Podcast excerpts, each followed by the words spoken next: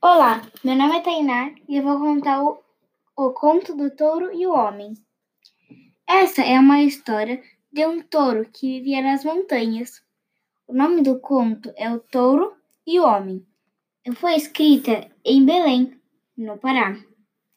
O touro que vivia nas montanhas queria descobrir quem era o animal homem mais valente do mundo. Então, o touro decidiu sair da brena e caminhar pela estrada para procurar o tal do animal homem, que ele achava o mais valente do mundo.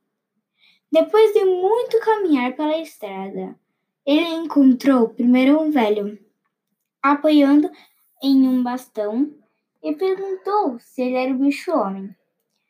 O velho ficou olhando e respondeu que já foi um dia, mas não era mais. Continuou andando pela estrada e depois o touro encontrou uma velha.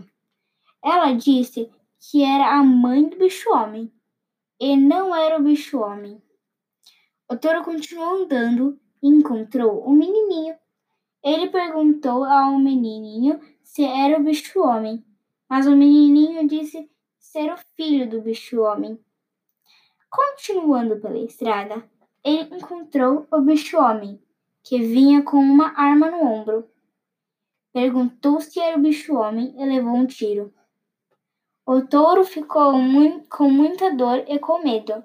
Fugiu para o mato e voltou para casa, onde ficou se cuidando do machucado. Depois de muito tempo, aconteceu uma reunião de animais e perguntaram se ele acabou, se ele achou o bicho-homem. Ele respondeu que o bicho-homem espirrou na cara dele e ficou machucado. Este é o conto do dia, o conto do touro e o homem.